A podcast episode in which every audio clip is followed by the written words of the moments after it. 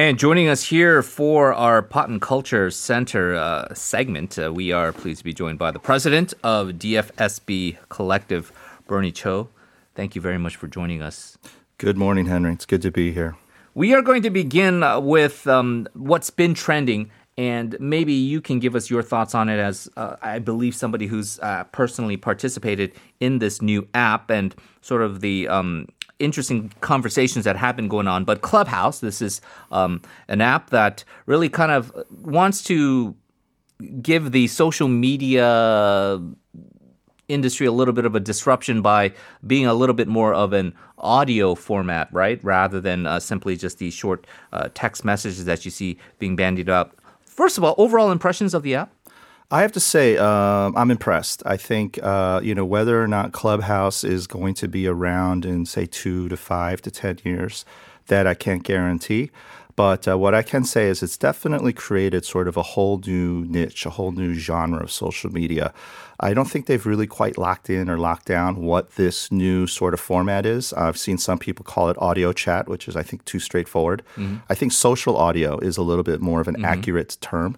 Um, but what's been fascinating is, um, you know, Clubhouse has been in beta. It's actually still in beta. Yeah. Um, but yet has gotten already millions of users and it's grown exponentially over the past few weeks.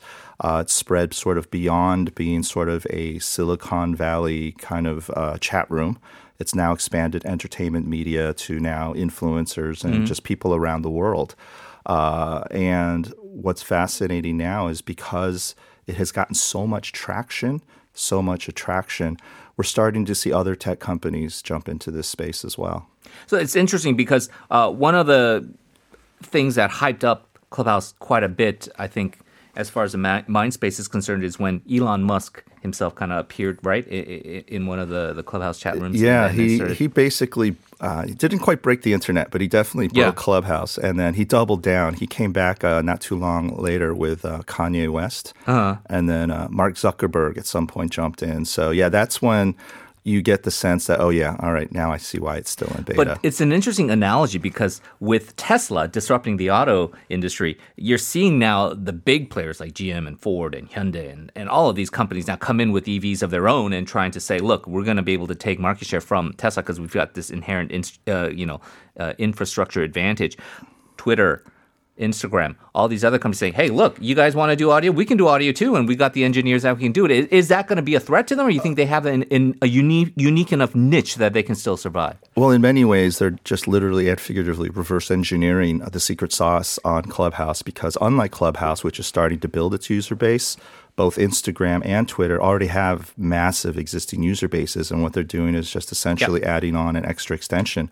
Um, Twitter has been openly, actively, aggressively been promoting Twitter Spaces, uh, which they have been rapidly beta testing. And one of their selling points is the fact that uh, it's available on Android. Clubhouse is still yep. very much an iOS exclusive, um, and today is April 2nd. I wasn't going to say thinking because April 1st is always April Fool's Day. Right. But at, because it's April 2nd, I can say it. But Twitter is going to um, break uh, Twitter Spaces out of beta and make it officially available to uh, all of their users. But mm-hmm. many of their top users and influencers have been um, beta testing it. And then Instagram as well.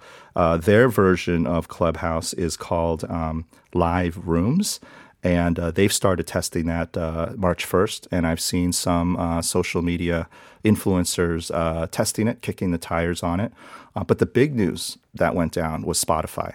Mm. Spotify, about 48 hours ago, bought a very popular um, sports live app by the name of Locker Room. Mm. Um, and uh, they actually not only love the app, they love the company. So they bought out the company that developed Locker Room, Betty Labs. And um, this has really been splashed all over the industry trades as Spotify's big move into the social audio space. Well, so then the question here always remains you have companies like Twitter, and they've been uh, able to amass a, a, huge user base, but the criticisms have always been they have not figured out the monetization angles of it yet effectively compared to, let's say, Facebook or Instagram or some of these other. So, what what is Clubhouse going to do? I, they have this sort of um, exclusivity, sort of elite kind of uh, niche that they're going for. It, like you said, uh, initially only open to uh, Apple iPhone users and kind of leaving aside the Android contingent, which could be a bit alienating, as the vast majority of the people who use smartphones are Android users. Is there something here you see business strategy wise as a you know a CEO yourself that you see as viable? You know, I actually see their positioning and branding as being kind of brilliant because yeah. I'm going to drop the F bomb here FOMO, fear of missing out. Uh, what they've done is by virtue of making it beta and uh, exclusive, more people want it, more people want to use it. And so um, it's been brilliant marketing. Um, you know, obviously, with something that builds up and rolls out so fast, people are going to, you know, ask yeah. the question because it's already a unicorn valued at over a billion dollars is how are they going to monetize? And so we're starting to see some ideas at work and some uh, concepts in play mm-hmm. and being tested. Uh, but one of the things that I've been starting to see in Clubhouse is certain brands now want to associate themselves with this, you know, mm. new hot and trendy mm. platform. So they're sponsoring rooms. Um, people in the rooms um, are openly or just uh, quietly uh, creating tip jars. So mm. people, if they like, a, for instance, a certain translator who's helping out with like a K-pop yeah, yeah. room, translate um, between English and Korean and back and forth. Uh, the fans in, in, the room will throw money at a tip jar, or um, and so I've seen early stages of monetization, but that's something that's being openly discussed in of all places and platforms, Clubhouse. Yeah. Interesting, interesting indeed. Let's move on to our next topic here. Uh, I see we're going to be discussing um, the success of K content on Netflix. Are we talking basically about Kingdom the entire time, or what? What, what, what, what do you have in mind for us? Come here? on, Henry. Kingdom. That is so 2019. yeah. Come on now. Um, well, you know, recently uh, with the start of the new year, um, Netflix has made some huge announcements in terms of their commitment to the Korean market, but more importantly to uh, Korean content. Um, Korean content, particularly Korean TV dramas, has not just done well, but extremely well for Netflix. Uh, Korea is one of their four biggest, fastest growing markets in the world, just in terms of subscribers. They're now pushing close to 4 million paid subscribers. But more importantly, is um, Korean TV content has similar to what we've seen in music done well, not just across Asia, but more importantly beyond Asia. Yeah. And again, similar to K-pop, we're starting to see Korean TV dramas regularly hit the top 10 or even hit number one on Netflix streaming charts around the world in big markets, not just in Asia, but in Europe and obviously also North America.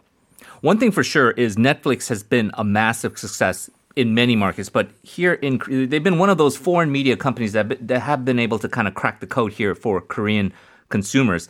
They are probably I wouldn't say one of, they're probably the first international media yeah. company that yeah. has come in and been immediately positively disruptive and more importantly became a market leader. Yeah. And it's uh, a combination of um, investments and globalization. Right. And when I talk about investment, up from 2016 when they launched to 2020, they had already pumped in $700 million mm. in mm. just original mm. content mm. production. And then recently they announced that just for 2021, they have a half a billion dollar commitment on original content productions. And to just throw a little bit more of uh, candles onto this massive cake, uh, they're building production studios and production facilities. So they are a full blown, not just TV esque platform, they are a full blown film studio yeah. now as well. And so what we see here is that the IP is so key. What exclusive content each of these streaming uh, platforms provide is big because when Disney comes into Korea, right? We're all I'm personally I want to see WandaVision, I want to see uh, Falcon Winter Soldier, all of that. But we have all these continuous plans for Korean productions on things like uh, Apple TV. What do you think the landscape is? Because it's fragmented, and I don't want to be subscribing, you know, ten bucks here, ten bucks there, fifteen bucks there for all of the content that I want to see. Yeah, I mean, it's one of these things where what we're starting to see um, in overseas markets is that uh, as more and more people are, are cutting the cord and cutting their cable subscriptions, the money that they would have traditionally used for cable TV subscriptions is being split and divided mm-hmm. by people using multiple uh, streaming OTT apps. So there's a very good chance that if you're a Netflix subscriber, you're going to probably subscribe to two other apps as well. Right. Now, in terms of what those other two apps are going to be, that is a wide open blue ocean uh, of choices. Now, what we're starting to see is obviously because of the success of Netflix here in Korea, and Netflix is obviously going to continue to be a market leader.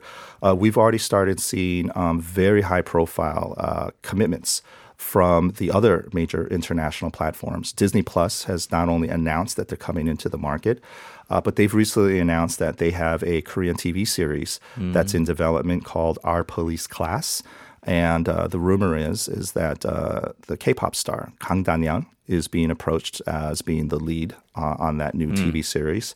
Uh, but recently, Apple TV, um, although they have not publicly announced uh, when they may uh, enter the market. Uh, they are currently wrapping up a shoot on a uh, Korean Japanese uh, TV drama called Pachinko. They were shooting in Korea last year and are just finishing up in Vancouver, starring Lee Min-ho. Uh, but more importantly, they had a very huge, splashy announcement about um, a project that they have with the the world-renowned director um, Kim Jee-woon.